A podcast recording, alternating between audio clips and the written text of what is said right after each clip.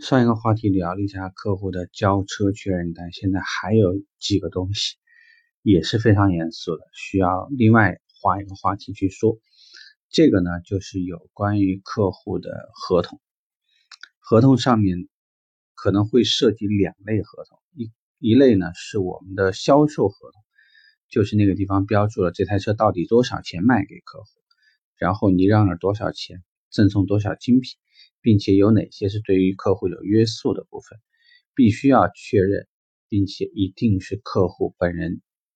这个签字。如果有代办人员，你必须把他的身份证复印好，并且要把他们的签字补上。这是为什么呢？最容易出现的问题就是，尤其是一些附加条款，你忘了备注在里头，可能会出现的情况是，原来谈好现在说在我们这儿买。完了以后呢，精品我按照什么什么赠送给你之后，全险你在我这儿购买，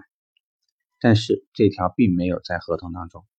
所以客户现在呢借机跟你翻失口，否认说我并没有跟你约谈过保险的东西，否则你拿出证据出来。还有一种情况呢，就是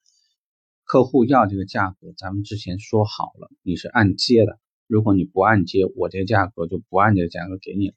但是。也一样漏掉了，因为下意识的认为，既然客户要办按揭，那肯定没问题。谁知道客户可能是黑户，或者客户因为提供不了部分资料，而现在取消原来的按揭意愿。但是你放的利润，这个价格已经放出去了。其实当时放价里面已经考虑到了金融手续费收入那个部分，可以冲抵的那个部分。但是因为你这个部分没有收入，所以就代表。这个单，如果你要执行下去，会有个窟窿，这个窟窿你填不平，就会出问题。很多时候呢，销售顾问因为跟客户可能是通过微信转了一笔定金，然后就代签了这份合同，并且忘了，你或者是拍照，请客户在微信后面确认说这个文字的内容没有问题，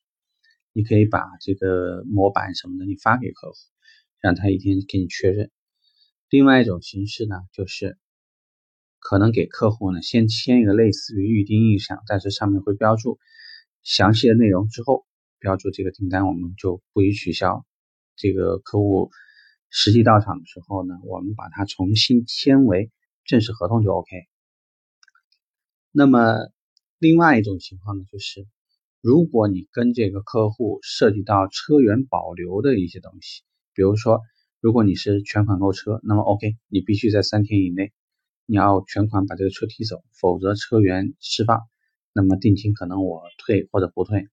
另外一类呢是客户办理按揭，你需要在五天以内，你得把所有按揭的资料你提交过来。如果你到那个时间你还不这个把资料提交过来，OK，我车源释放，